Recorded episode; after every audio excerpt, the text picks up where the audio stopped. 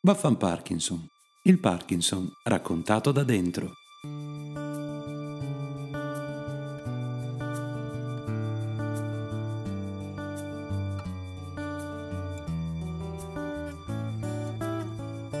Ciao a tutti e benvenuti al quarto episodio del nostro podcast.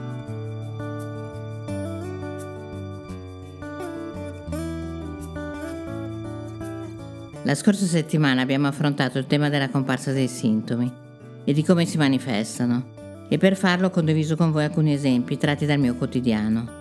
Il momento della spesa al supermercato, una semplice passeggiata o momenti di quotidianità domestica. La malattia di Parkinson ha un'importante ricaduta anche nella sfera psicologica e questa condizione fa sì che i sintomi siano più o meno accentuati a seconda dello stato emotivo del paziente. La relazione tra stato emotivo e sintomi determina in modo incredibile la nostra performance fisica, la nostra capacità di concentrazione e la possibilità di vivere una comune giornata in modo appagante e serena.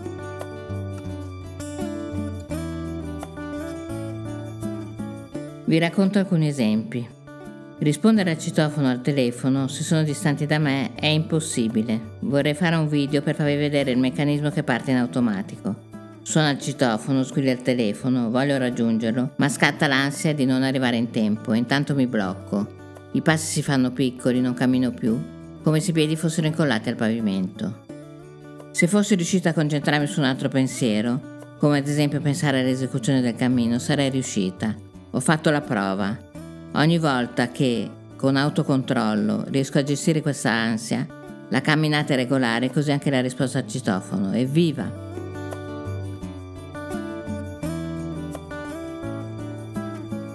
Credo che sia molto importante non smettere mai di compiere quelle azioni che ci permettono di mantenere l'autonomia, anche se a volte sono svolte in modo imperfetto. Sono momenti molto importanti per rimanere indipendenti.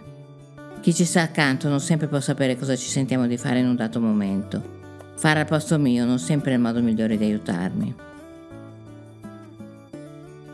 A mio avviso è importantissimo comunicare, tirare fuori, condividere con familiari, colleghi di lavoro e tutti quelli che ci circondano il nostro vissuto con il Parkinson. Solo così riusciremo a preservare la nostra dignità di uomini e di donne. I primi che possono aiutarsi cercando di migliorare la propria vita siamo noi persone con Parkinson.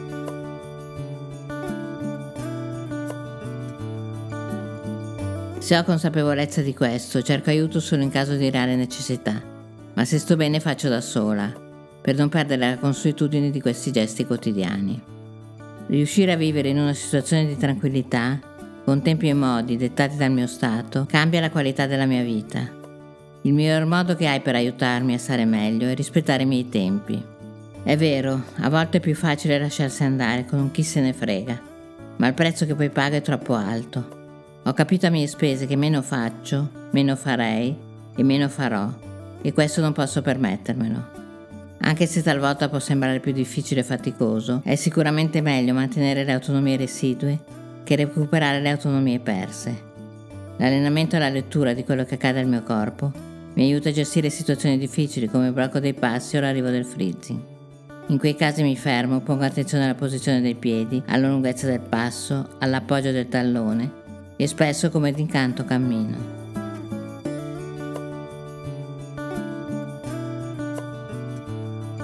Anche questo appuntamento è giunto al termine. Fatemi sapere se anche voi avete avuto le stesse esperienze scrivendomi una mail a info-vaffanparkinson.it. Vi ringrazio per aver ascoltato, vi saluto e vi aspetto al prossimo episodio, dove vi racconterò le scelte fatte a seguito del raggiungimento della mia consapevolezza. Mi chiamo Claudia e nonostante il Parkinson vivo.